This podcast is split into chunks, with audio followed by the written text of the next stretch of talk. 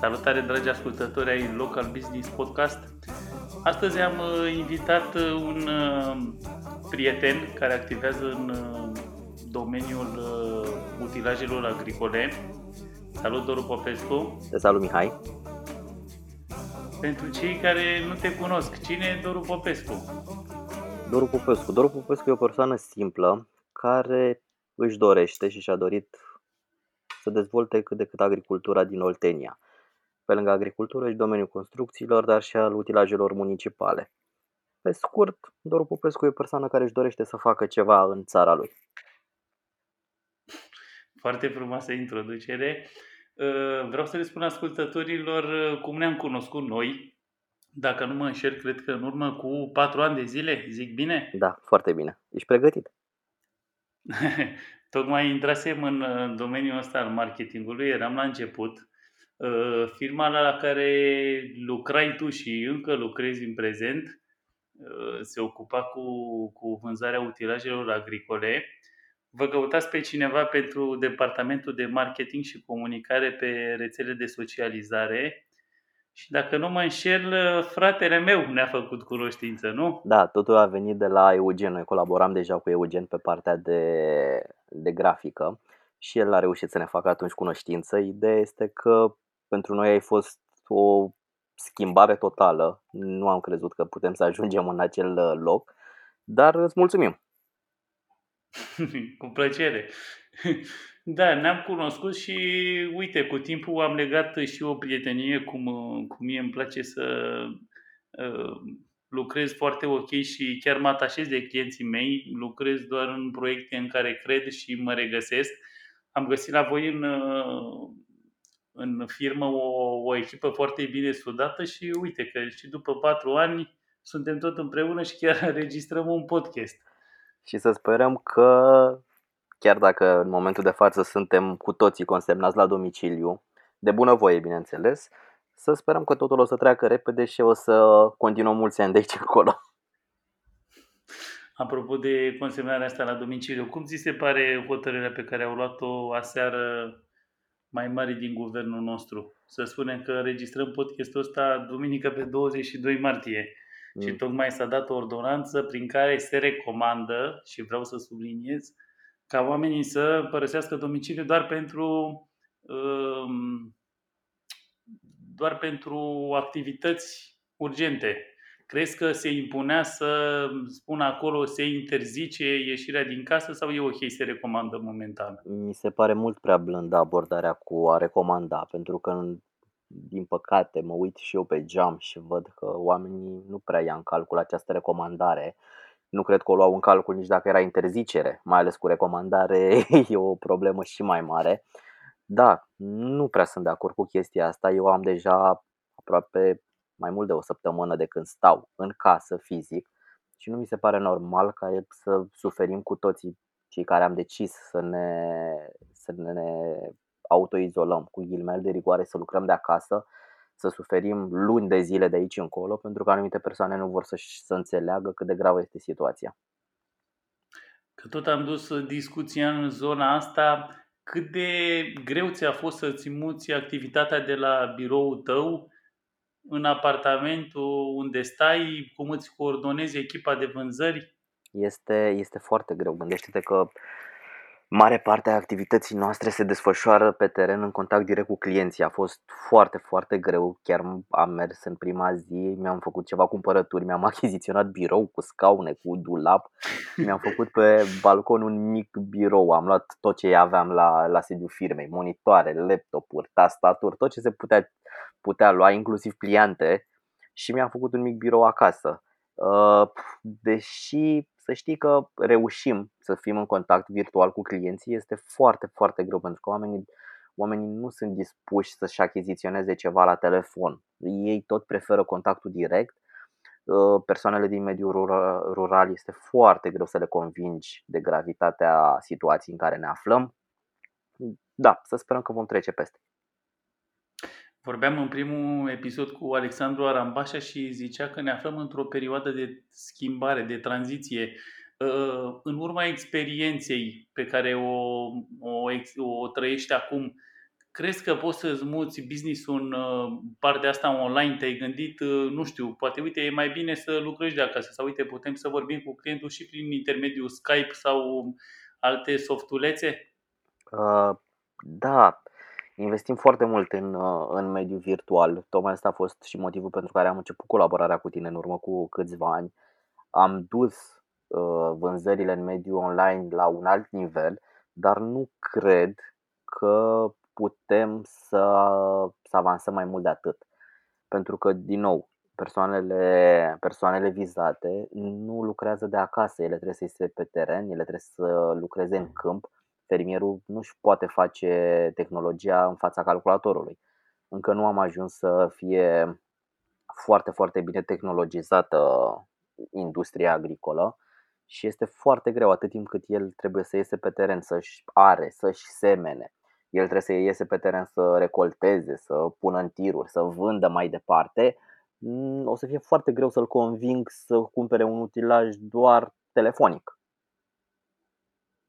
Am înțeles. Domeniul tău de activitate implică foarte multă muncă de teren. Foarte, foarte multă.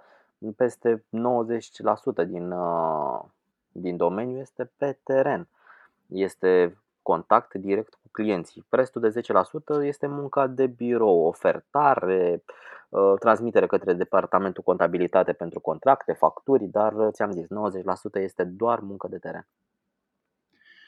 Uite, chiar m-ai făcut curios. Poți să-mi povestești și mie, te rog, o viață, o zi din viața unui agent de vânzări care se ocupă în, în domeniul ăsta de vânzări utilaje agricole? Păi, pot să-ți povestesc mai bine ce făceam eu când eram agent de vânzări. Și perfect. Uh, simplu, te trezești. Ideal ar fi să te trezești la o oră, la o oră matinală, pentru că oamenii din domeniul acesta nu își bea cafea la, o, cafeaua la ora 9 sau la ora 10, își bea cafeaua la 7 jumătate, 8. Ideal este să te trezești la o oră matinală și să pleci pe, să pleci pe teren.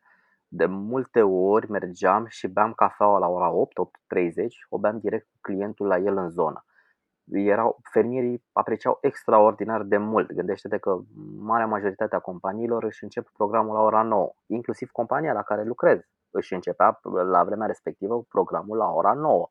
Dar eu decideam să plec mai devreme. De ce? Pentru că în momentul în care eram la ora 8 jumătate, poate chiar la ora 9, eu eram deja la 100 de kilometri distanță de, de Craiova și oamenii erau, uh, oamenii mă vedeau alături de ei înțelegeau, uh, înțelegeau că eu chiar sunt implicat și înțelegeau faptul că pot să, pot să se bazeze pe mine. Continuam discuțiile, de multe ori discuțiile durau poate chiar mult după terminarea programului de la ora 17 sau poate uneori se terminau chiar mai devreme în funcție de zile. După care veneam la sediul firmei, îmi făceam, uh, îmi făceam ofertele care le aveam uh, discutate pe zi, le trimiteam iar a doua zi mă începeam ziua din nou. Când eram pe, pe drum spre diversi fermieri, aveam grijă să verific că ofertele au ajuns cu o seară înainte. Îi sunam pe toți celor care le-am trimis ofertele să verific și să continuăm discuțiile. Văd că munca de agent de vânzări în domeniul ăsta e una destul de solicitantă. Nu cred că este pentru toți dintre noi. Este o muncă foarte frumoasă. Din păcate, da, nu este pentru toți dintre noi, dar este o muncă ușoară. Gândește-te că tot, ce, tot efortul fizic pe care noi trebuie să-l, trebuia să-l facem este să conducem, lucru care nu cred că deranjează pe nimeni, pentru că mașinile pe care le aveam și la vremea respectivă și pe care cam toate firmele de vânzări le oferă sunt mașini foarte ok și să discuți cu oamenii. E vorba de relaționare. Nu dăm cu, sac, ă, cu sapa, nu trebuie să cărăm cu spatele. Da, este o muncă ușoară, după părerea mea, și foarte, foarte frumoasă. Este adevărat, este solicitantă din punct de vedere psihic. Cum a evoluat Doru Popescu de la agent de vânzări la director executiv? Care au fost pașii, care a fost drumul pe care l-ai urmat? Prin munca depusă în ultimii 5 ani dar mă bucur că a trebuit să o iau treptat pentru că nu cred că aș fi rezistat să, să fac o trecere bruscă. Nu cred că este nimeni capabil să facă o trecere bruscă de la un entry level la o funcție de management. Gândește-te că în urmă cu 5 ani uh, eram un novice în vânzarea de utilaje, eram un entry level cu experiență zero. Apoi, pentru că ne-am dezvoltat și pentru că am depus foarte, foarte multă muncă, a trebuit să mai angajăm foarte multe persoane și am ajuns, bine, prima oară am început cu două, doi agenți de vânzări și eu îi coordonam, eram un fel de regional, să-i spunem așa, după care am angajat mai multe persoane, am devenit director de vânzări și acum, pentru că ne-am dezvoltat, am, chiar am uh, divizat compania în trei, trei departamente total diferite. Am ajuns uh, director executiv și fiecare departament acum are propriul lui director de vânzări. Ai considerat că e mai ok așa să ai specialiști pe fiecare ramură? Hai, povestește-ne cum ai luat tu hotărârea să, să divizezi compania, dacă tot am dus discuția în zona aceasta. Uh, hotărârea nu a fost neapărat a mea, hotărârea a fost la nivel de management. Uh, Bogdan, administratorul companiei, a dorit să ne dezvoltăm din ce în ce mai mult. În momentul în care ne dezvoltăm foarte mult, avem nevoie de specialiști. Nu ai posibilitatea ca un om care știe agricultură să știe la fel de bine utilaje municipale nu poți să ai pretenția ca un om care este bine pregătit pe utilaje municipale să știe utilajele de construcții. Este, este imposibil să cer unui un om să fie foarte bun în trei domenii atât de diferite. Atunci am luat hotărârea să angajăm oameni specialiști pe fiecare departament. Fiecare departament să se autosustină. Eu vin cu pregătire din domeniul agricol. Bogdan, proprietarul companiei, a avut o are în continuare, a avut o foarte bună pregătire în domeniul utilajelor de construcții. Utilajele municipale cumva le-am îmbinat între cele două domenii și tot am reușit să fim bine pregătiți și acolo. Dar, cum ziceam, avem nevoie de specialiști pe fiecare domeniu. De ce ai ales utilaje agricole? Sau ele te-au ales pe tine? Eu le-am ales pe toate. Eu le-am ales pe toate și îmi place să cred că sunt bine pregătit în toate. Uh, utilajele agricole, în schimb, mi-au, uh, mi-au creat așa o stare de bine uh, datorită oamenilor cu care lucrezi. Lucrez cu oameni simpli, lucrez cu oameni de la țară, lucrez cu oameni care, care se bucură că are cineva dorința și timpul necesar să le asculte problemele. Ca să-ți faci o idee, atunci când eram agent de vânzări, nu cred că am avut zi când să nu plec, să nu mă întorc de pe teren cu o sticlă de vin, cu o plasă de roșii, cu un sac de cartofi, cu o bucată de brânză sau mai ales să, să fiu nevoit la prânz să stau să mă gândesc oare ce fac astăzi, o să rămâne mâncat că nu e niciun restaurant în zonă, nu există așa ceva. Deci nu există să nu te întrebe ai mâncat și să, dacă răspunsul tău este nu, să nu te pună la masă. Vezi, omul uh, simplu, omul de la țară încă și-a păstrat uh, atribuțiile astea și solidaritatea față de alții. Poate au fost oameni care chiar n-au cumpărat de la tine, dar la masă poate te-au invitat dacă te-au, uh, dar am foarte, te-au prins în zona am lor. foarte mulți clienți care încă nu au cumpărat absolut nimic de la mine, dar suntem, am dezvoltat niște relații foarte, foarte bune și chiar dacă ei personal nu au cumpărat, m-au recomandat, au sfătuit uh, alți, uh, alți colegi de breazlă să cumpere de la mine sau nu cred că am cred că am peste 20-30 de fermieri care nu există când să-i sun că sunt la ei în zonă și să nu se supere dacă nu cumva nu trec să beau o cafea cu ei. Cât de important este recomandarea aceasta directă în uh, vânzarea utilajelor agricole? Bănuiesc că virgulă cântărește mult mai mult decât, nu știu, reclamele pe care le facem noi pe rețele de socializare și așa mai departe. Da, cred că pentru fermierul de la țară, vorbim aici de fermierii mici și fermierii medii, faptul că cineva a spus că un utilaj este bun sau nu este bun, contează mai mult decât 100 de reclame pe care le vede pe 100 de posturi diferite și pe 100 de canale diferite. Am văzut uh, și bine povesteai și tu că frecvent organizați și uh, particip la demonstrații cu utilajele agricole. Uh, da, este foarte important să oferi posibilitatea fermierilor să vadă ceea ce vinzi. Lucrul ăsta este practic imposibil să-l faci individual, așa că preferăm să mergem în diverse, în diverse acțiuni. Organizăm noi anumite demonstrații ale noastre, organizăm anumite expoziții ale noastre, dar și participăm la expozițiile regionale și, bineînțeles, și la acelea naționale atunci când ni se solicită ajutorul de către, de către partenerii noștri naționali. Este foarte important ca oamenii să, să pună mâna, în termeni populari, pe utilajul pe care, pe care și-l doresc. Da, ce feedback ai din partea clienților după ce i-ai consiliat și după ce le-ai recomandat uh, produsele de care au ei nevoie? Ți s-a întâmplat vreodată să, nu știu, să faci o supraestimare a unei suprafețe sau a unui, unei necesități și să-i oferi omului, nu știu, un utilaj de care poate nu are nevoie? Nu. La început mă refer, că acum, bineînțeles, ai experiență și... Da, la început am preferat să nu consiliez, la început am preferat să învăț. Adică e mult mai simplu, crede-mă că da, decât să merg să mă fac de râs la un client și să-i spun eu despre un utilaj și el, bineînțeles, lucrând cu el, fiind mult mai bine pregătit ca mine să, să vadă că habar n-am despre ce vorbesc și poate a doua oară să nu mai intru la el, am preferat să mă duc cu capul plecat, cu, vor, cu pieptul înainte și să spun, domnule, nu știu, te rog învață-mă și pe mine despre utilajul ăsta. Păi nu știu ce face.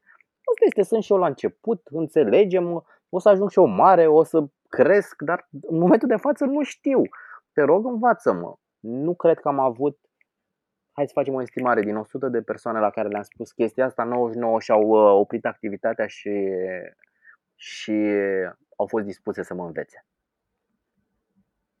Cum are loc, o, cum are loc consilierea pe care voi o oferiți la Mabo Utilaje?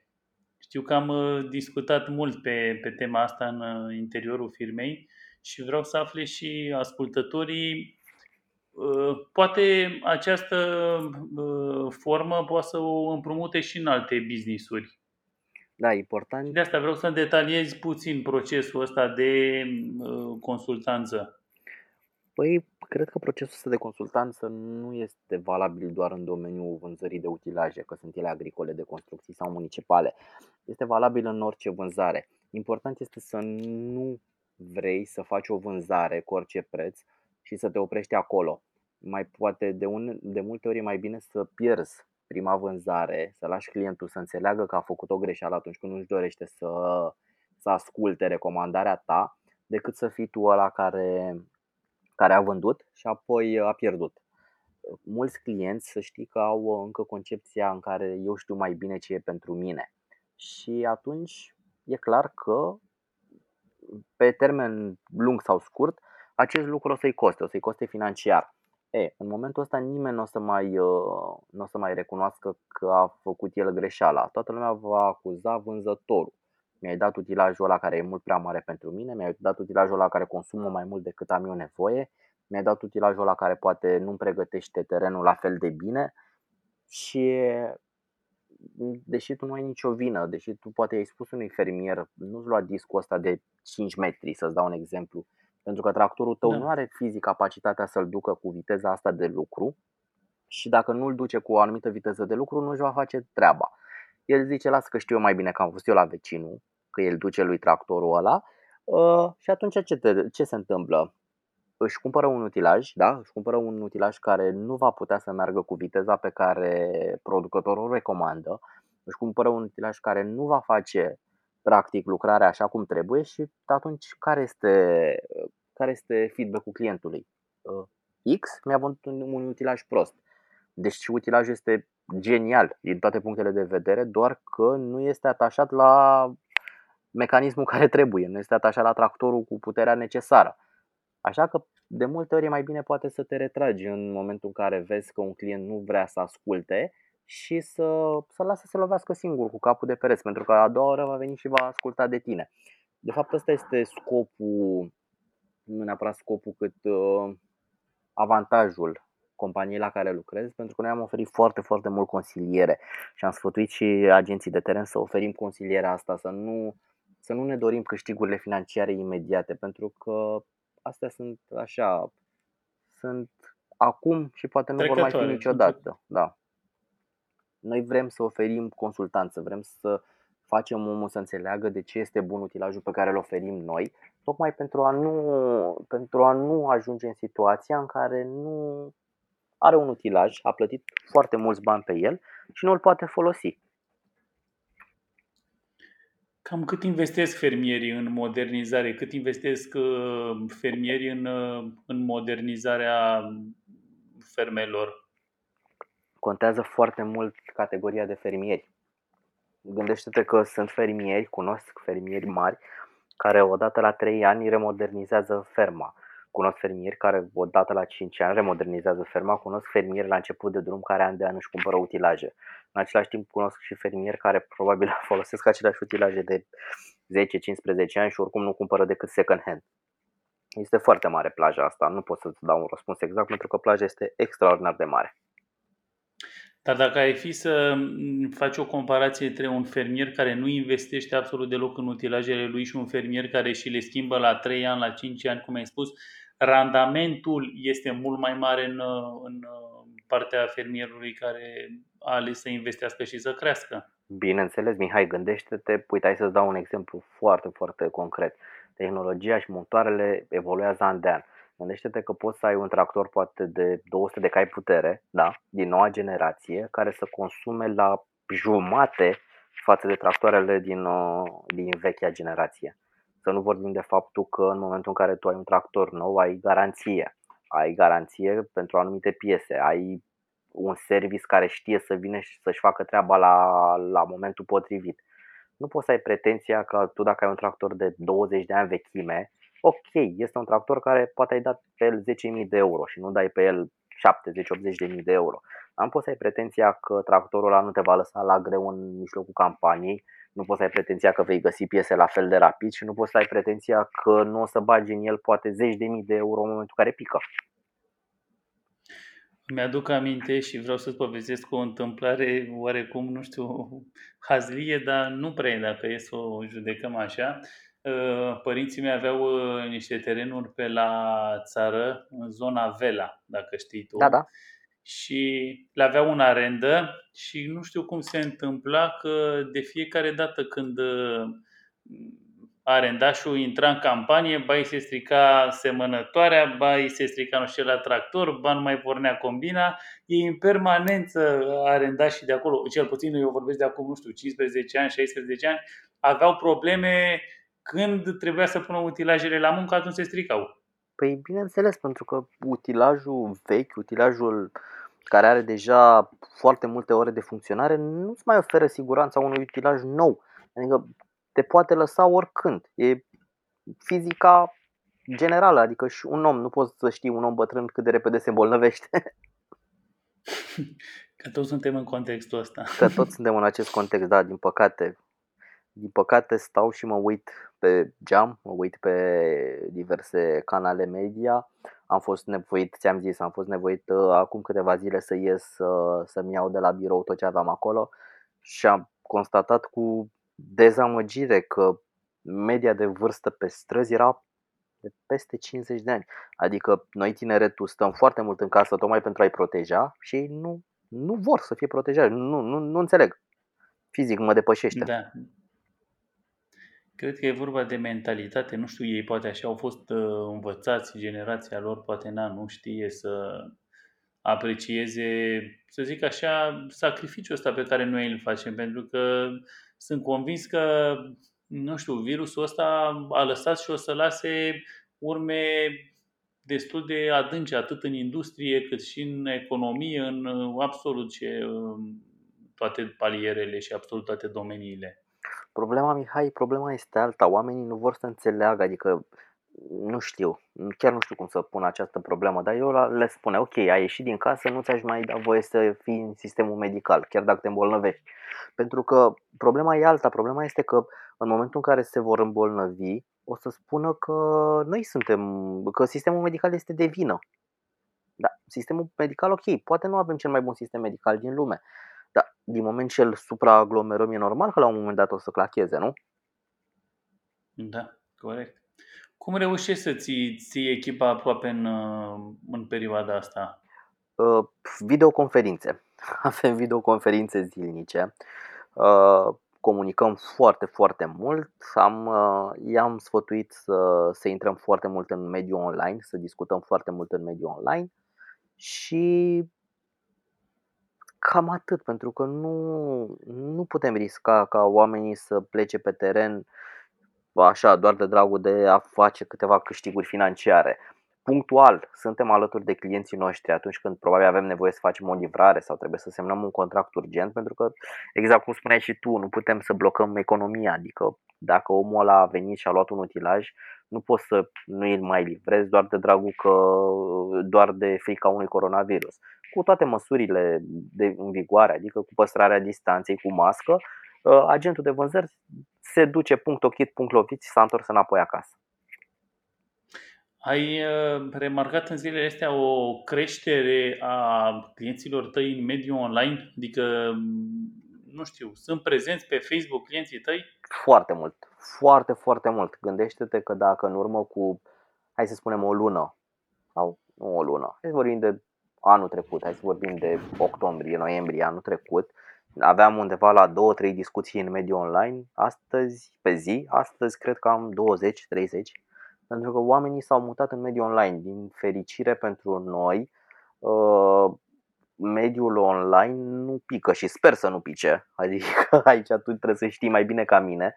Sper să da, nu. am văzut ceva recomandări de la niște experți din Uniunea Europeană care limitau și YouTube și Netflix să oprească streaming în 4K pentru tocmai din cauza aceasta, pentru că este un flux foarte mare de oameni care petrec timp extrem de mult pe rețele de socializare și pe internet, pentru a nu se aglomera, au luat hotărârea asta să restricționeze streamingul de orice fel. Da, deși o să ne afecteze, pentru că urmăresc de ce să, de ce să mint. Urmăresc ambele, ambele canale care le-ai menționat tu. Da, sunt de acord, pentru că în momentul în care o să avem probleme cu, cu internetul, o să fie o, o mare problemă pentru toată lumea, nu? Da, și gândește-te că foarte multe afaceri și-au, uh, și-au mutat la fel ca și voi, mare parte din activitate în mediul online, poate, nu știu, la ora 9 dimineața, înainte aveau loc, uh, nu știu, 3-4 conferințe, acum poate au loc 300 de conferințe video în același timp, uh, nu știu, telefoane online, consultări pentru, cu clienții, cred că e o măsură bună dacă stăm să, să judecăm așa. Da, până la urmă, hai să spun ceva.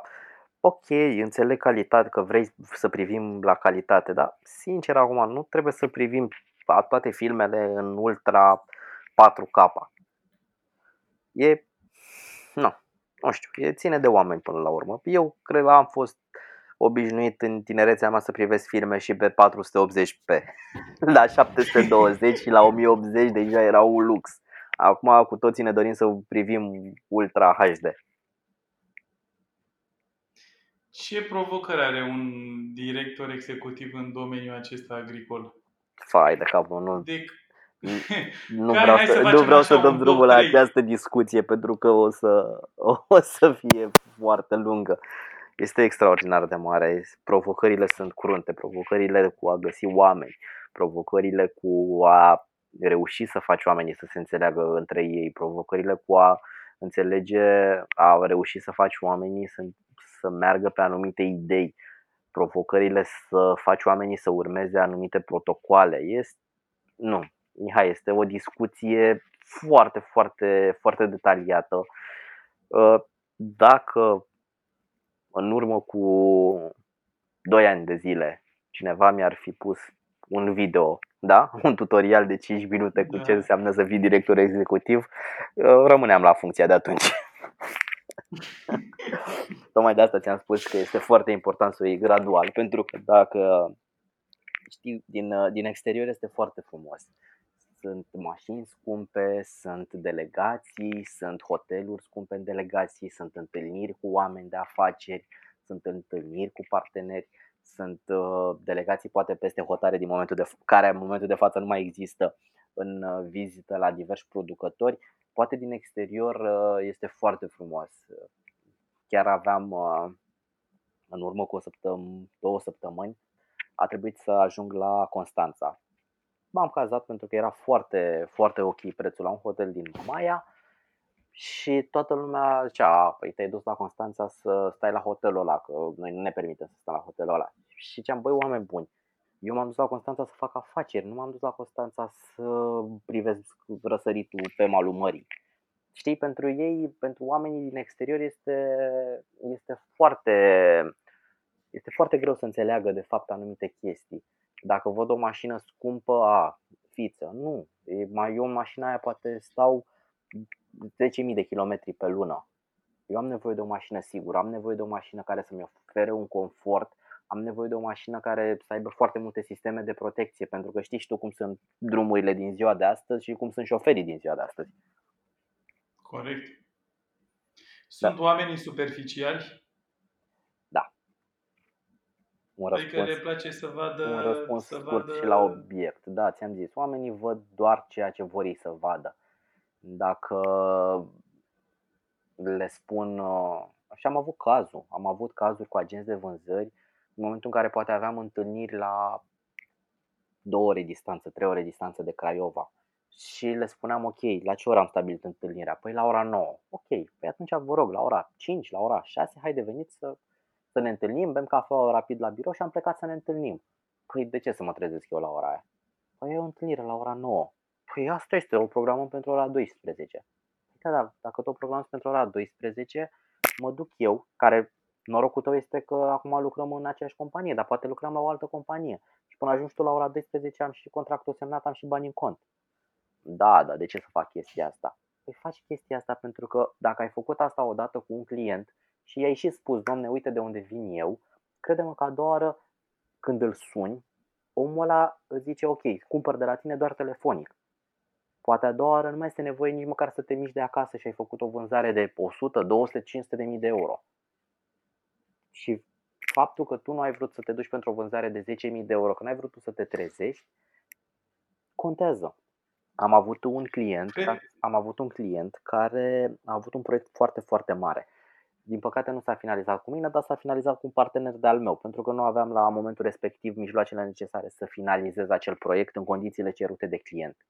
Uh, că îți spun sincer, am fost uh, cu unul din reprezentanții mei de vânzări de atunci, de care am și, am și preferat să încetăm colaborarea și am ajuns undeva pe la ora 6, ne îndreptam spre casă, mai erau ce spun, în zona Caracal, nu știu cât faci, maxim o oră faci de la Caracal la Craiova. Și am oprit pentru că era la poartă, am oprit să-l salut. Îți spun sincer că am plecat de la omul acela la 11 jumătate noaptea și s-a supărat că nu am mai stat la el să terminăm tot ce ne apucasem să mâncăm și să discutăm. Da, asta, pentru chestia asta, clientul a venit, a mai cumpărat de la mine și de fiecare dată când uh, sunt la birou, mă sună și zice, uh, Doru, Ești la birou? Da, vin eu să beau o cafea cu tine. Deci gândește-te cât, de, cât a contat pentru mine chestia asta. Iar reprezentantul de vânzări de la vremea respectivă care l-am avut cu mine, eram cu două mașini, uh, la ora 8 uh, mi l-a zis, mai are rost să mai stau cu, cu ăsta, oricum poate nu cumpără de la noi nimic. Este ok, du-te acasă, este programul tău, s-a terminat programul, n-am o problemă. Deci nu vreau să se înțeleagă că viața unui vânzător începe la ora 5, se termină la ora 12 noaptea. Este total fals. Credem că un vânzător bun își începe treaba la ora 9 și și-o termină la ora 3. Deci credem că este foarte... Și din nou, repet, noi nu muncim fizic. Vezi o oarecare lipsă de implicare în rândul angajaților? Nu mă refer la angajații tăi de acum sau ce angajații ai avut, că știu că și tu ai avut probleme cu echipa ta până ți-ai format uh, și încă ești în dezvoltarea unei echipe foarte eficiente. Uh, da, pentru că exact cum îți spuneam mai devreme, uh, oamenii și vânzătorii văd, angajații, de fapt nu vânzătorii, văd decât ceea ce vor ei să vadă. Spun sincer, chiar am avut în vară, mi-a rămas întipărit în minte, deși nu aș fi dorit nimănui acest lucru, un tip, de la 21 de ani, a venit la interviu și nu avea absolut nicio legătură. Spun sincer că nu avea absolut nicio legătură. Până 6 minute cred că am terminat interviul cu el. Zic ok, o să te contactăm noi și îmi zice ok, dar voi ce salariu oferiți? Zic păi salariu cred că îl discutăm la al treilea interviu, nu discutăm acum. Păi vreau să știu dacă mai are rost să mai vin. Și zic, păi tu ce salariu vrei? Mi-a spus 1500 de euro. În momentul ăla am zis, ok, hai că mai continuăm puțin interviu. Uh, zim te rog, de ce vrei 1500 de euro? Păi așa știu eu că se câștigă în domeniul vostru. Ei zic, păi dar tu ce știi să faci pentru domeniul ăsta? Nimic. Și atunci de ce vrei banii ăștia? Păi, uh, și am auzit eu că se câștigă. I-am spus, ok, uite cum facem. Uh, salariul meu este de 10.000 de lei pe lună. A rămas mască, îți dai seama, în momentul ăla a picat fața. Și zic, dar vreau să-mi faci asta pentru banii ăștia. A, păi nu pot. Păi atunci nu pot nici eu să-ți dau salariul ăsta. Vrei salariu, frate, trebuie să oferi până la urmă, Mihai, adică e și în domeniul tău. Știu că și în marketing da, se câștigă foarte bine, dar o persoană pregătită câștigă. Eu știu foarte bine ce eforturi ai făcut tu, știu, foarte, știu cât de mult ai investit în tine personal, știu cât de mult ai investit în aparatură pe care ți-ai achiziționat-o din fondurile tale proprii. Uh, dacă în momentul de față vin companii la tine și își solicită serviciile, da, e normal că vrei mai mulți bani, dar trebuie să și înțeleagă. Dacă nu, să se ducă la un entry level care filmează probabil cu un telefon VGA și să-și facă serviciile cu el, nu? Corect, da, da.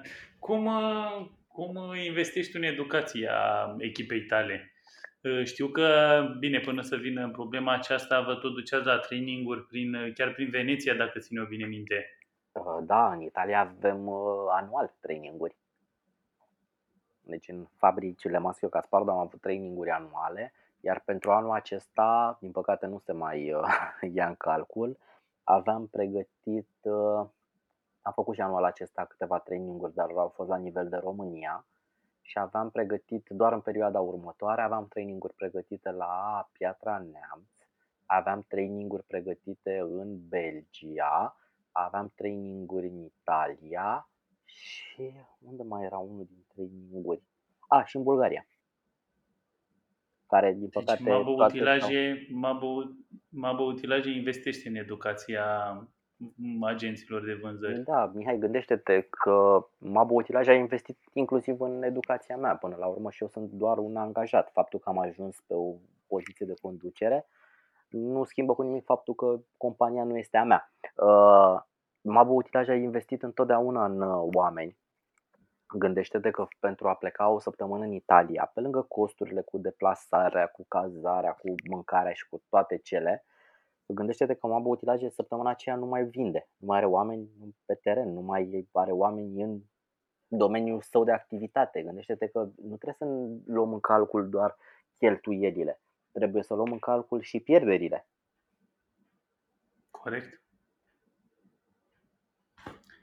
Acum uh, cred că două sau trei zile, mai ții minte că te-am, te-am invitat să urmărim un uh, workshop, dacă pot să zic așa, lui Loran Soares. Da, acel webinar, îți mulțumesc foarte mult pentru acea invitație.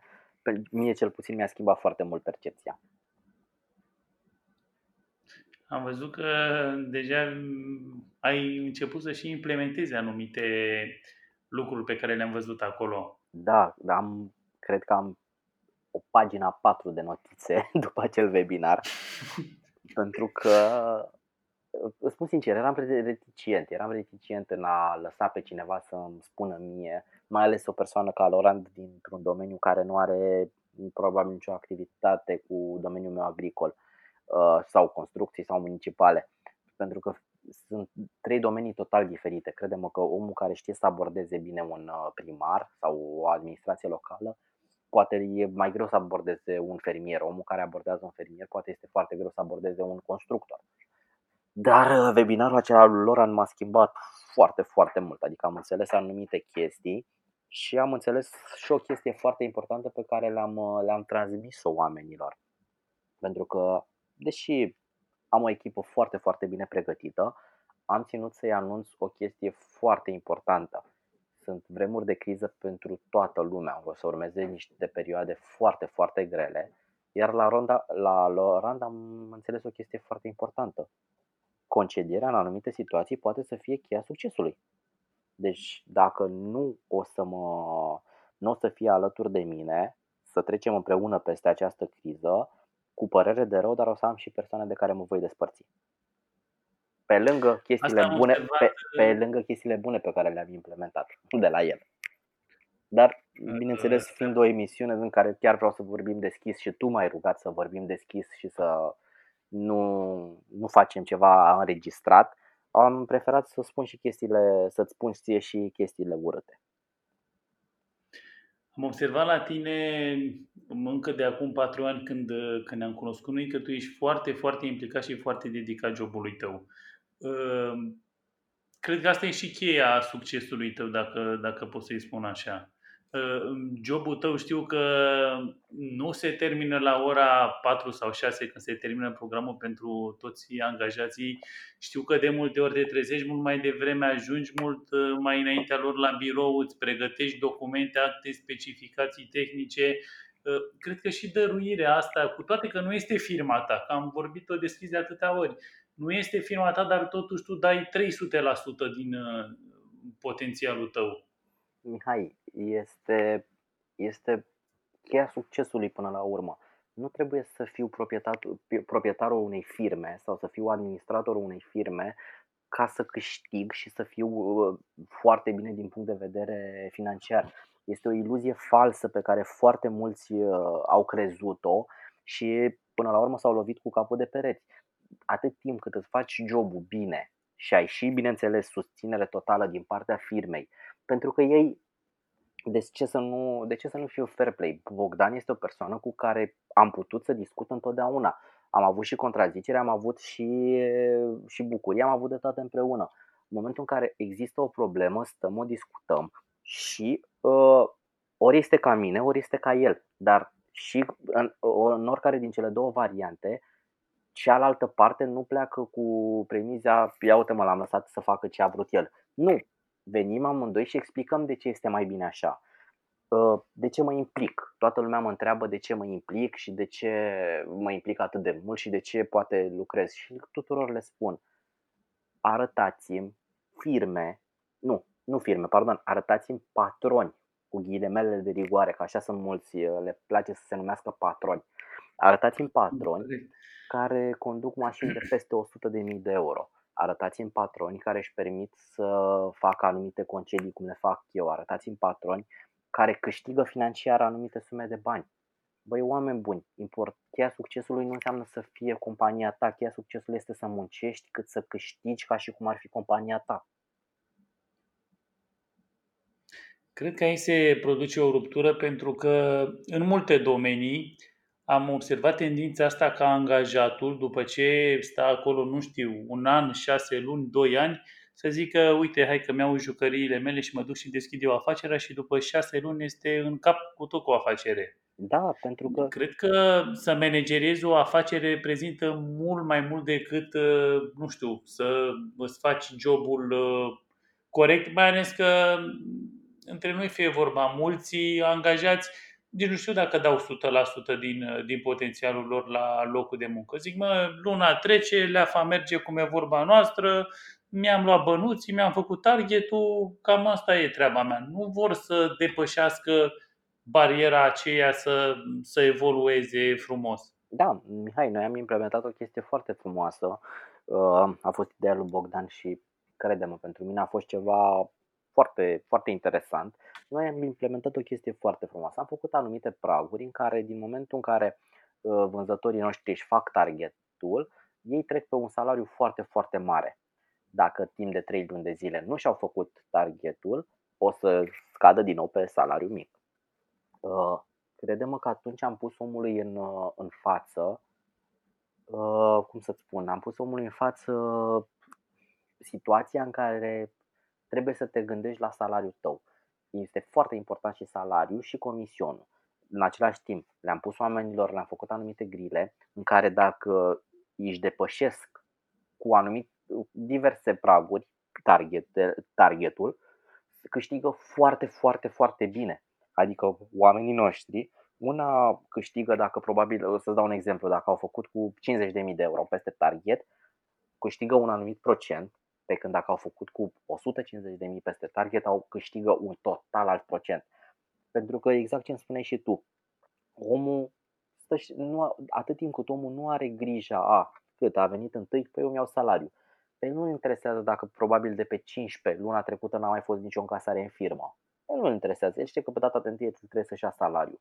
Pe când dacă îi spui omului, uite, cât de mult poți să câștigi dacă tu ai încasări uh, constante, este, este total o altă, o altă abordare. Tot într-un uh, curs al lui Lorand am văzut un lucru foarte interesant. Știi că sunt două tipuri de oameni și două tipuri de angajați. Sunt angajații, angajații aceia pe care îi motivezi așa cum îți spui tu și sunt angajații care știu de frică. Adică, uite, dacă nu faci asta, mâine pleci acasă. Uh, da, am, uh, am văzut, am încercat-o.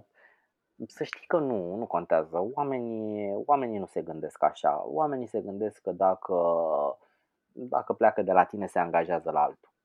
Din păcate. Am avut, uh, am avut astfel de angajați. Uh, nu am, îmi doresc să cred că nu am în momentul de față astfel de angajați, dar să știi că sunt foarte, foarte multe persoane care se gândesc că asta este, dacă mă dă afară ce? Mă duc în secunda 2 la concurență. Dar e o mare problemă. Am, chiar și în acest moment noi avem un anunț pe eJobs care este, este sus, cum se spune, și cu dezamăgire pot să spun că oameni care aplică de succes găsesc cu greu. Cum ai reușit să aduci businessul ăsta bine împreună cu Bogdan de la, nu știu, mărimea unui business pe care știam eu acum în urmă cu patru ani. Câți erați atunci? Erai tu pe vânzări, Bogdan uh, se ocupa de administrare și mai era cineva? Uh, mai aveam uh, back office-ul care se ocupa de, aveam o fată care se ocupa de facturare, contracte. Da, eram trei. Trei persoane mai eram în tot Mabo. Cum ai reușit să, să duci business-ul din, din punctul acela în, în nivelul la care se află acum în, în piață? Într-un business de câteva milioane de euro pe an. Multe milioane. N-am vrut să o spun eu, așa că dacă ai spus-o tu e mai bine.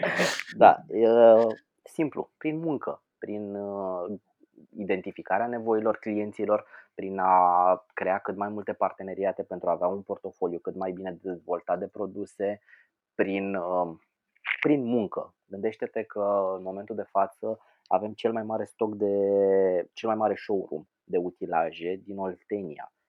Un stoc în valoare de sume cu 6 zerouri în euro. Este foarte greu, este foarte, foarte greu să ajungi la nivelul ăsta, dar trebuie să muncești.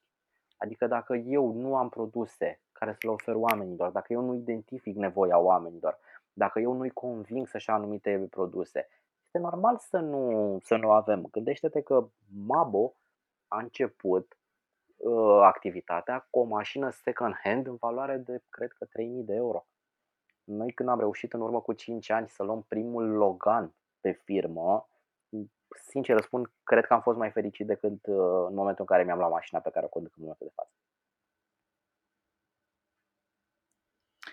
Cum influențează, cum au influențat clienții de-a lungul timpului dezvoltarea aceasta Mabo? Uh, uh, să zicem, nu știu, ai fost la un client și a dorit utilajul X, tu nu-l aveai în portofoliu, când ai ajuns la birou ai zis, Bogdan, uite, de mâine vreau să semnăm cu producătorul respectiv pentru că piața îmi cere lucrul ăsta da, dar foarte multe. Gândește-te că noi am semnat, cred, uh, la Agrooltenia în noiembrie sau în octombrie, nu mai știu exact când a fost uh, târgul. Uh, am semnat parteneriatul cu General Leasing, cu importatorul masei Ferguson în România. La fel a venit din nevoia de a avea acele combine agricole, combinele de recoltat, pe care, care nu ne lipseau și care totuși în, în patru ani de zile nu am reușit să le avem. Suntem singurul dealer regional care are astfel de susținere. La fel cu utilajele de construcții. Noi vindem, uh, noi vindem utilaje Caterpillar. Suntem singurii din regiune care putem să facem așa ceva. Toate au venit din nevoia clienților, toate au venit din nevoia de a avea produse bune, produse, chiar dacă poate uneori sunt mai scumpe decât uh, altele, dar produse pe care te poți baza și produse la care ai siguranța că și peste 3-4 ani de zile, acel client te va vorbi de bine. În momentul în care eu m-am angajat Vezi? în uh, Mabu Utilaje, iartă-mă că te-am întrerupt, noi nu aveam uh, divizia de agricultură Împreună cu Bogdan am dezvoltat-o asta după ce m-am angajat. Investesc oamenii în utilaje de calitate? Uh, da și nu. Sunt persoane care... Deci piața se împarte în două, da. să înțeleg. Uh, piața se împarte în trei. Piața se împarte în persoanele care își doresc, uh, chiar în patru, aș spune. Piața se împarte în persoanele care își doresc utilaje premium. Piața se împarte în, utilaje, în persoane care își doresc utilaje medii. Piața se împarte în persoane care își doresc utilaje ieftine și utilaje second hand. Ce planuri are Mabo Utilaje pentru viitor?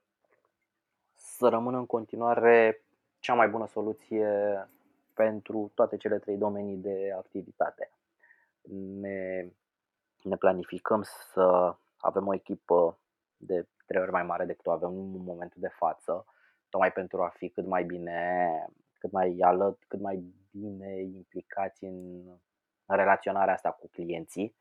Îmi doresc să am uh, cât mai mulți agenți de vânzări pentru a putea să ajungă din ce în ce mai des la toți oamenii și aș putea să, ar, să își dezvolte o anumită relație.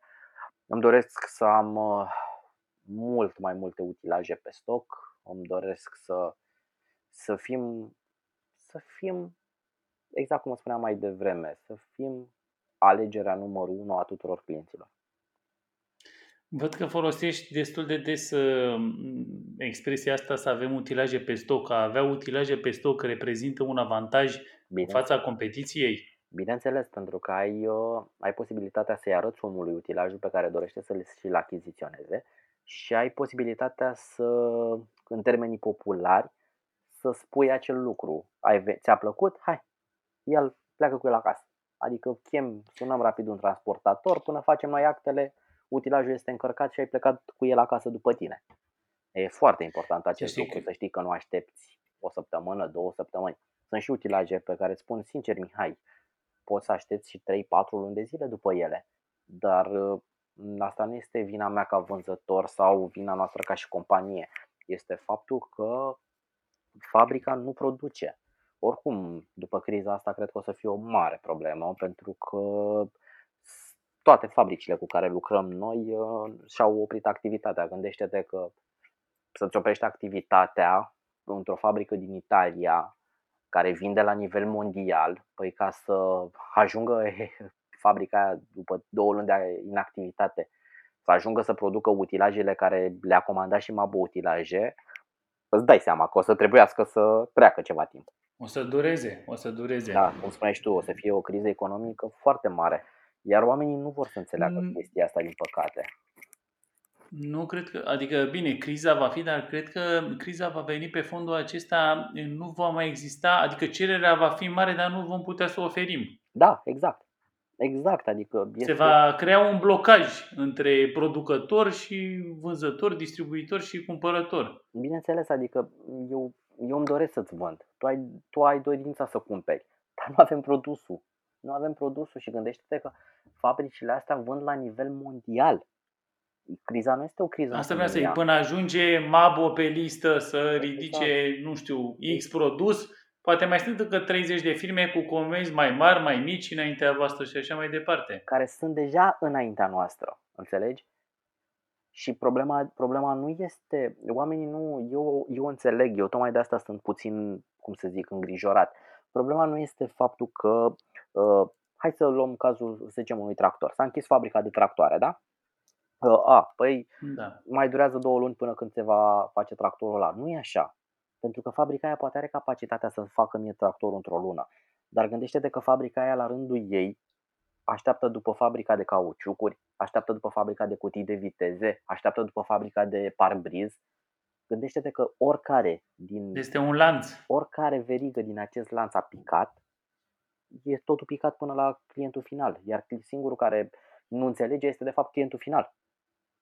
Aici vreau să ajung. Clientul înțelege situația actuală. Prea puțin. Prea puțin. Am câțiva clienți cu care lucrez și mă au înțeles, dar marea majoritate nu. Marea majoritate vor acum, vor Asta este, este conspirație mondială. Nu, nu este nicio conspirație, este din păcate o o situație foarte gravă în care ne aflăm. Uh, am fost ieri pe la, pe la părinții mei și îmi povestea Foarte, tatăl meu foarte că te-a greșit din văzut partea ta, pe... Mihai. Foarte greșit. De ce? Nu te mai duce să vizitezi persoanele în vârstă. Păi și ei sunt izolați și eu sunt izolat. Păi și drumul până acolo? Deci, nu știu, zici tu că e greșit? Eu zic să nu faci asta. Eu zic că în momentul de față ar trebui din ce în ce mai mult să încercăm să stăm, să stăm izolați cu toții. Eu nu mi-am mai vizitat părinții și nici soția mea nu ne-a mai vizitat părinții de, de când a început această criză, pentru că nu se știe Da, niciodată. dar mai au nevoie de cumpărături și decât să se ducă ei la cumpărături, mai bine zic Așa, că mă duc așa eu și da, le duc. așa da, e foarte bine, dar La modul ăsta nu am, Dar am să exprimat încerci- eu greșit, deci nu la taină au, și așa au, mai ok, departe. ok, am înțeles, da, foarte bine, felicitări atunci. Da. M-am exprimat eu greșit, da, da, Atunci corect. da, așa da, așa să Uh, faci cumpărăturile, Bun, să le după duci, ce, foarte bine. După ce le-am lăsat cumpărăturile, am mai stat de vorbă puțin cu tatăl meu și mi-a zis, uh, uite, l-am văzut pe, pe Doru Popescu la AgroTV. Care Da. este proiectul Mabă Utilaje AgroTV? Uh, AgroTV este singura televiziune de agricultură din România și, și am, în urmă cu un an de zile am legat un strâns parteneriat cu ei tocmai pentru a reuși să dezvoltăm, să dezvoltăm, uh, să dezvoltăm cunoștințele și a arăta oamenilor ce avem, dar în același timp și a, de a identifica nevoia oamenilor. Pentru că sunt diverse emisiuni în care mergem și discutăm, sunt diverse emisiuni în care intrăm direct în, uh, în direct cu clienți sau cu viitori clienți. Este foarte important să știi că ne-a ajutat. AgroTV ne-a ajutat cât de cât. Chiar urmăream și acum, m-au contactat și ei în urmă cu câteva zile și ei și-au blocat activitatea. Deci ca o televiziune să-și blocheze activitatea, consider că trebuie să ridicăm câteva semne de întrebare și toate emisiunile se fac prin videoconferință. Dar uite, vezi, s-a găsit soluția. De soluție există. Soluția există, adică în momentul de față tehnologia a ajuns la un nivel în care și acest post podcast. Eu stau în pat, ca să fiu sincer cu tine acum. Sunt în pat, Da, pentru, căștile în pentru urechi și această idee, pentru această idee trebuie să-i mulțumesc lui Marian Hurducaș. Uh, are și el un podcast, Hurducaș se cheamă, vorbește despre marketing, despre antreprenori și multe altele. Uh, i-am scris uh, pe Facebook, cred că acum uh, patru zile și am zis, uite Marian, ce vreau să fac, ce îmi recomanzi? Și mi-a recomandat softulețul ăsta și vezi că e foarte la îndemână și foarte ok să înregistrăm un podcast. da, e foarte, foarte ok. Adică e foarte important să putem să discutăm, să putem să uh, relaționăm, să putem să ne spunem problemele, să putem să ne spunem ideile în siguranța casei noastre. După ce o să treacă toată problema asta cu pandemia, crezi că o să mai folosești softulețele astea de conferință, nu știu, plenare și așa mai departe? Da, cel puțin uh, noi în Mabu Utilaje cu siguranță le vom folosi pentru că este foarte, este foarte la îndemână. Gândește-te că stăteam și ne gândeam cum să facem, aveam acele ședințe în săptămânale în care poate cineva întârzia, poate un client venea, poate, nu știu, se întâmpla ceva. Pe când dacă putem să facem aceste videoconferințe, oricând poate ori unul din agenții mei să tragă pe dreapta 10 minute și să facem o ședință prin videocall. Din aplicațiile ne permit în momentul de față să avem atât de multe persoane în același timp într-o, într-o videoconferință, încât este foarte important. Chiar mă întreba, chiar mă întreba unul din, uh, din reprezentanții mei de vânzări uh, de ce facem videoconferințe și le-am spus uh, vorba aceea populară, ochii care nu se văd se uită. Ce, ce gânduri ai pe, pe viitor pe partea asta de dezvoltare personală? Wow! Mihai, nu știu să-ți spun în momentul de față un plan Te concret, focusezi să rezolvi problema actuală și un plan pe, pe termen scurt. Îmi doresc, îmi doresc să ajung cel mai bun pe plan profesional, îmi doresc să învăț în continuu, îmi doresc să, ca și la 60 de ani, să putem să stăm într-o, într-un podcast împreună și să ne gândim uh, cum să, cum să dezvoltăm business-ul în care, în care activăm. Nu vreau să ajung să, să lucrez de la ora 8 la 4 și după aceea să vin acasă să stau cu berea în mână să privesc la fotbal. Nu e genul meu, nu sunt o persoană care își dorește să se, să se limiteze, sunt o persoană care îmi doresc să mă dezvolt în permanență, pentru că dezvoltarea profesională aduce după ea dezvoltare personală, dezvoltarea personală aduce bunăstare, bunăstarea aduce liniște, liniștea aduce fericire și de aici încolo ajungem unde vrei tu. Uh, ai o idee așa, dacă tot suntem la subiectul acesta, cum vezi tu segmentul ăsta de vânzări în următorii 10 ani? Uh, și nu neapărat vânzări agricole, nu neapărat vânzări agricole îl văd, îl văd la fel. Îl văd la fel pentru că cred că o să dureze. Deci agentul de vânzări trebuie să fie tot conectat cu omul, tot, da, nu vezi perso- o digitalizare majoră. Se va ajunge, se va ajunge la o, la o digitalizare. Este, este pasul care trebuie făcut, să zicem așa. Nu poți să oprești această dezvoltare, dar cred că o să fie o să fie cel mai important rămâne, rămâne discuția față în față. Adică o să ajungem, nu o să mai sunăm persoane, nu o să mai sunăm oamenii la telefon, o să-i sunăm pe video call, o să ne și vedem. Uh, poate nu o să mai mergem să semnăm niciun contract pentru că o să fie suficient un click pe telefon. Poate nu o să mai uh, trebuiască să trimitem, uh, trimitem o ofertă undeva pentru că clientul intră într-o aplicație și le are deja acolo și o vede. Dar totuși cred că relația asta personală, discuțiile personale chiar cred că o să rămână, o să rămână acolo. Hai să vorbim puțin uh, și de arta negocierii, dacă pot să zic așa. Uh, e clar că în segmentul ăsta de vânzări, clientul încearcă de cele mai multe ori să ducă prețul cât mai jos.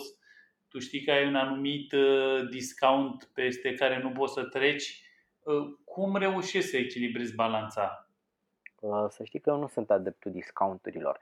Eu nu sunt adeptul de a avea un preț mare și de acolo să începem să discutăm.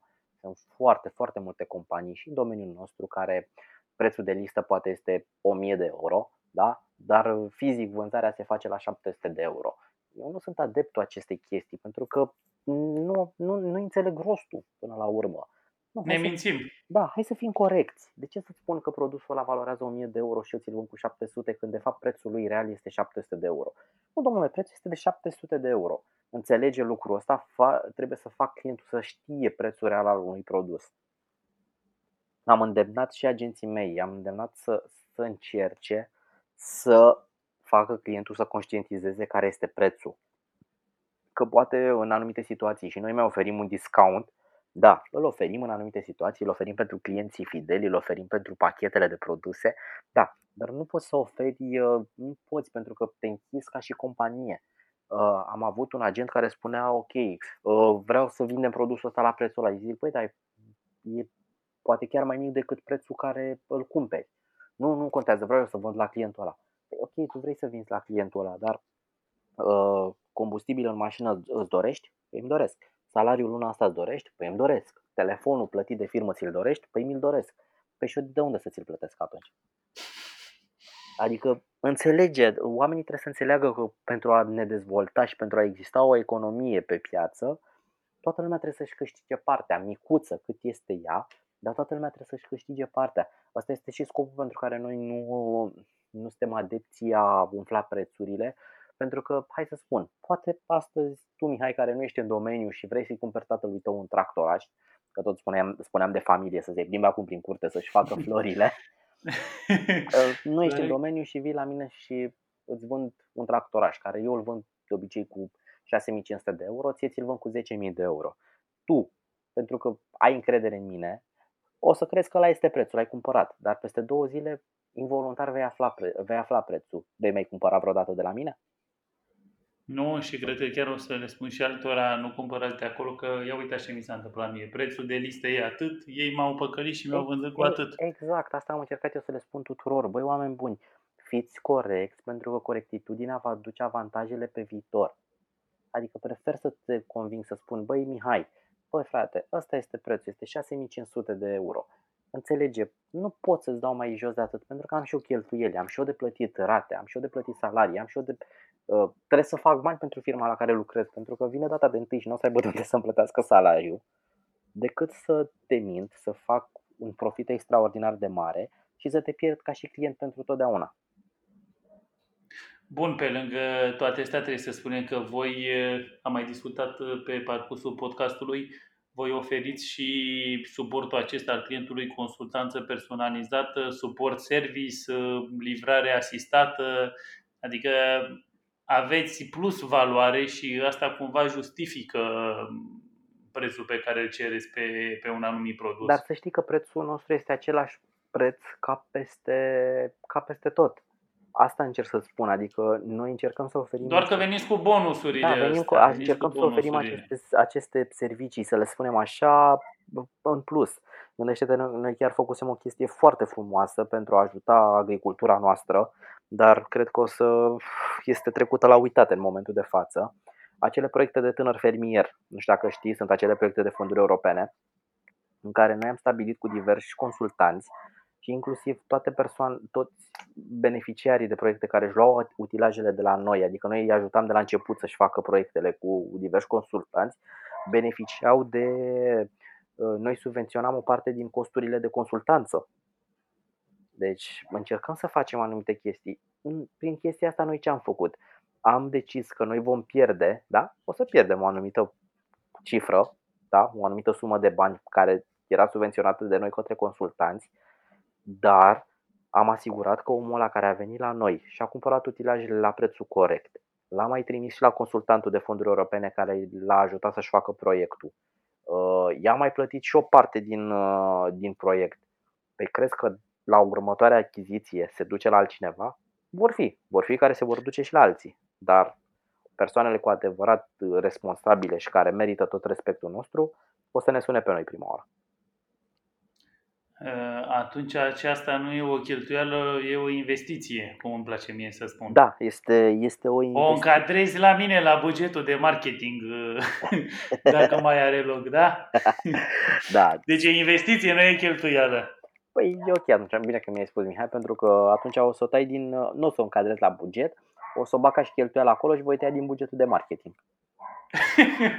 nu, nu, nu. Uh, multe companii, să știi că pe, și asta le spun clienților mei cu care colaborez acum, au tendința în momentul în care văd în piață uh, o stagnare, primul lucru de unde să taie marketingul. Este cea mai mare greșeală pe care o poți face în perioada aceasta.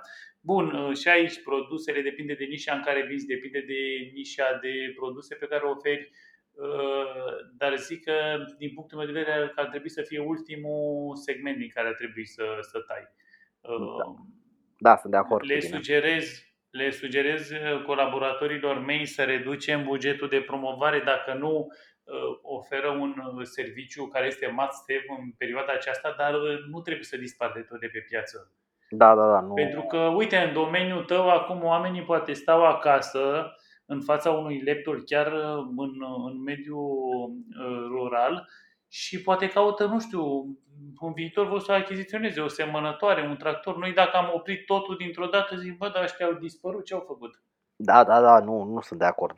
Nu sunt de acord cu chestia asta și exact cum spuneam mai devreme, după webinarul acela pe care l-am urmărit la Lorand, chiar am, chiar am decis anumite chestii în marketingul ăsta online și nu sunt de acord cu oprirea, pentru că în această perioadă consider că cel mai, uh, cel mai accesat mediu este mediul online. Uh, în afară de webinarul ăla, te-ai mai documentat pe segmentul ăsta uh, vânzări, marketing? Am, am cred că 5 sau 6 cărți pe care le-am luat de la birou și pe care o să le, o să le citesc în această perioadă ți-am zis, eu sunt o persoană care vreau să mă dezvolt eu personal, nu vreau să stau acasă să privesc nu știu ce emisiuni de scandal sau uh, să stau să privesc pe TikTok.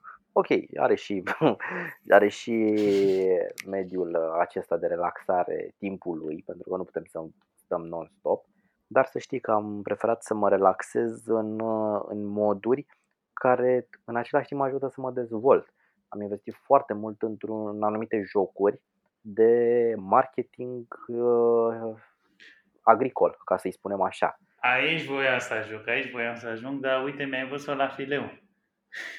Cum e cu Farmville? Cum uh, știu că le-ai recomandat și uh, angajaților tăi, dar și echipei tale să se joace acest joculeț în perioada asta. Da. Și mi se pare o chiar- idee super creativă și super ok. chiar am, Să te uh, joci și să înveți. chiar am, uh, în urmă cu, înainte de criza aceasta, chiar am pus la bătaie. Gândește-te că eu uh, am investit din banii mei. Eu am, mi-am cumpărat un laptop foarte scump din banii mei, am plătit jocul acela din banii mei, nu m-a susținut compania cu absolut nimic. Uh, și le-am pus la bătaie, adică le-am zis cine, cine își îndeplinea un anumit target de vânzări foarte realist, uh, avea posibilitatea să câștige un laptop gaming cu acest joc instalat. Este, nu vreau să-i fac reclamă, este un joc de farming, un simulator de farming. Am spus, uh, Farm, cum se cheamă? Farming Farmville sau Simulator, Farm? Farming Poți să Simulator. spui. Ah, ok, este Farming Farming Simulator se numește. Am început cu toate, cu 15, 17, acum sunt la 19, la ultimul care este pe, pe PC sau pe PlayStation. Este un joc extraordinar, credem că pe mine m-a, învățat, m-a, m-a ajutat să învăț foarte mult utilajele, m-a învățat să învăț foarte mult despre utilaje, m-a învățat să învăț ce face fiecare utilaj și m-a învățat să învăț uh, diferențele dintre anumite utilaje. Gândește-te că am fost, cred că Hanovra a fost anul acesta, în urmă cu, deci nu, în 2017 am fost la Hanovra, este un mare târg în uh, Germania, este cel mai mare târg la nivel mondial din, uh, din lume.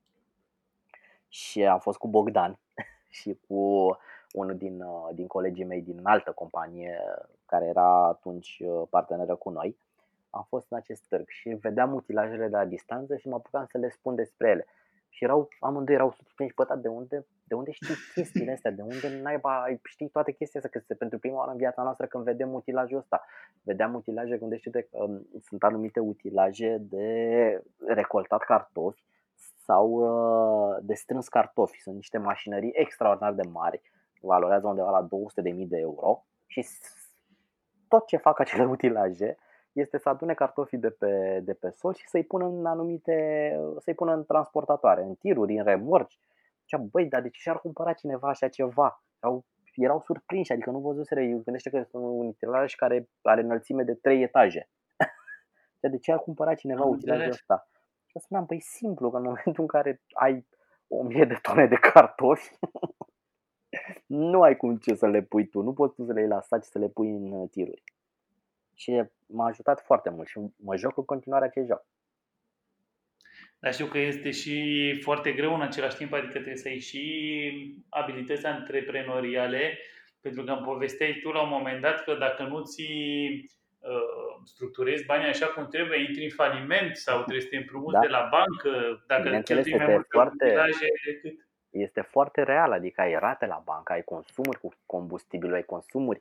Îți spun că m-am apucat prima oară de jocul ăsta, m-am, uh, m-am jucat, am făcut, deci cred că după vreo lună și ceva de zile în care fizic mai aveam puțin și divorțam pentru că nu mai e soția, nu mă mai lăsa să mă joc. Uh, eram foarte activ, mă veneam de, ac- de la birou, terminam treaba, mă apucam, mă jucam, am făcut o anumită sumă de bani virtual în joc, am vândut toate utilajele care le aveam și mi-am cumpărat tractorul care îl visam eu, era cel mai mare tractor posibil care există și în momentul de față e cel mai mare tractor uh, la nivel mondial. L-am cumpărat, am dat toți banii pe el. Și în momentul ăla am realizat, ok, am dat toți banii pe utilajul ăsta, nu am niciun utilaj cu care să lucrez după el. Și stă- și asta și m-am uitat la el. Uh, L-am vândut, deci m-am, m-am plimbat cu el cred că 10 minute prin joc, l-am vândut la total alt preț. Și după două zile de joc oricum am intrat în faliment pentru că a trebuit să-mi recumpăr toate utilajele la loc. Gândește-te că eu am vândut utilajele cu un preț, în momentul în care a trebuit să cumpăr poate aceleași utilaje, le-am cumpărat cu 20-30% mai scump.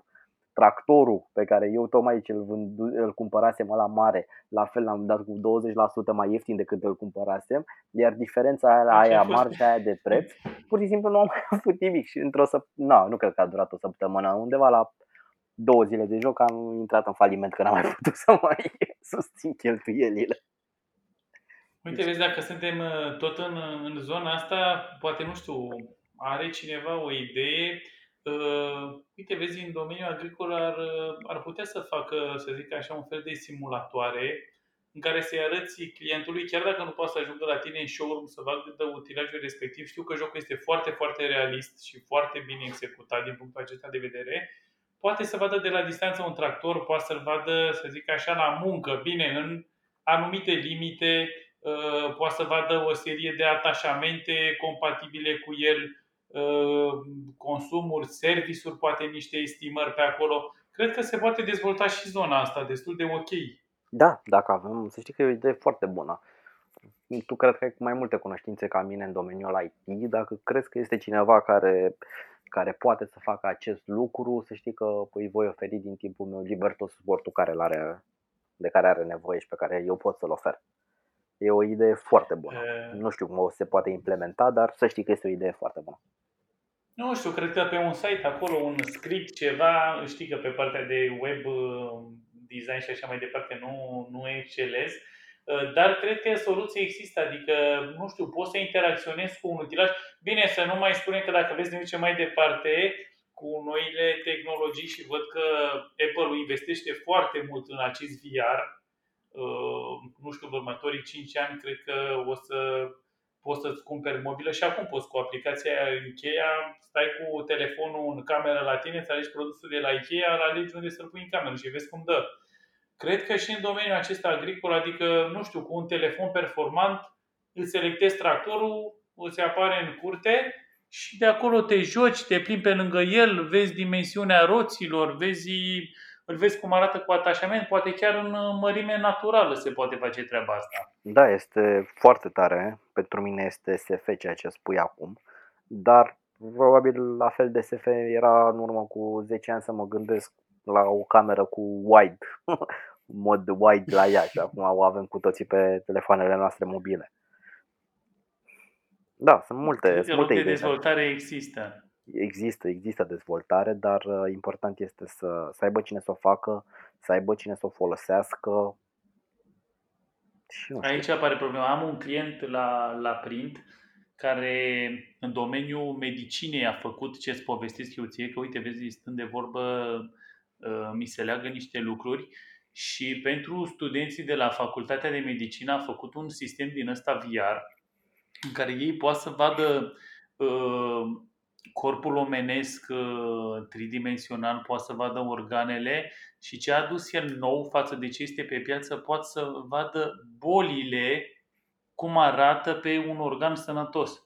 Adică, nu știu, te lovești ca doctor, de, ca student, uh, citești de, nu știu, hepatită sau ocluzie intestinală sau știu eu ce, uh, poate îți imaginezi ceva, doar că el a dus lucrul ăsta la next level. Și îți iei iPhone-ul de pe birou, pui pe masa unde studiezi de acolo, te-ai dus pe problema respectivă și în 3D pe masă ți arată fix corpul uman cum arată cu, cu problema respectivă foarte tare. Deci nu pot să spun decât că ceea ce îmi spui mi se pare foarte, foarte tare.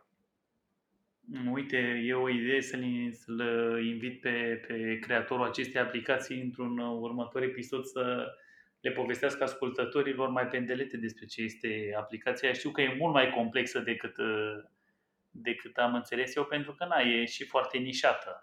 Chiar te rog, Așa, pentru că, aș că... Fi, eu aș fi interesat să ascult să ascult toată, toată discuția asta.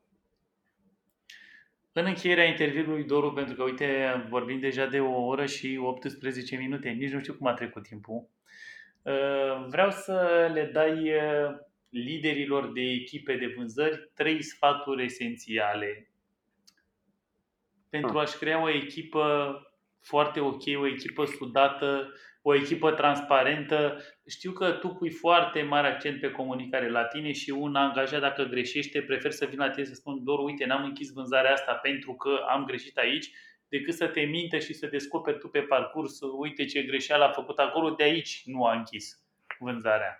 Trei sfaturi, trei sfaturi. Păi sunt, cred că, sfaturile pe care, pe care merg și eu pentru mine personal. 1.